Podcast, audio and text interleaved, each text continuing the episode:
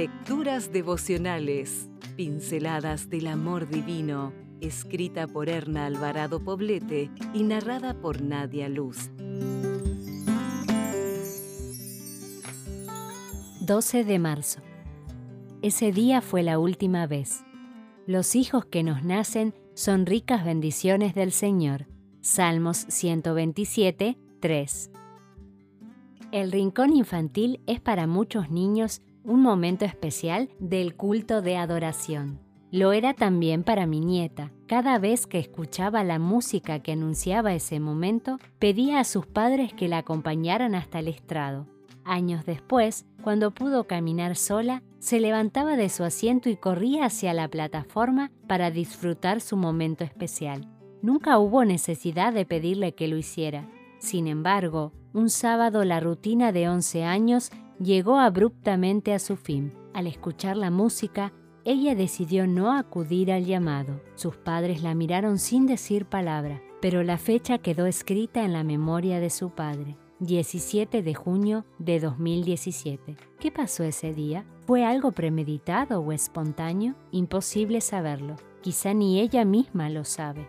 Es así de simple. Las personas crecemos, Cambia nuestro concepto de nosotros mismos, se renuevan nuestras creencias, nuestros comportamientos responden a un proceso interno de autoconciencia.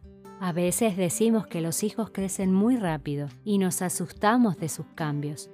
En realidad no es rápido. Lo que sucede es que embelesadas como estamos en otros asuntos, no nos damos cuenta de lo que pasa frente a nuestros ojos. Las conductas externas se gestan en el interior por lo tanto, es indispensable que vivas intensamente cada momento con tus hijos.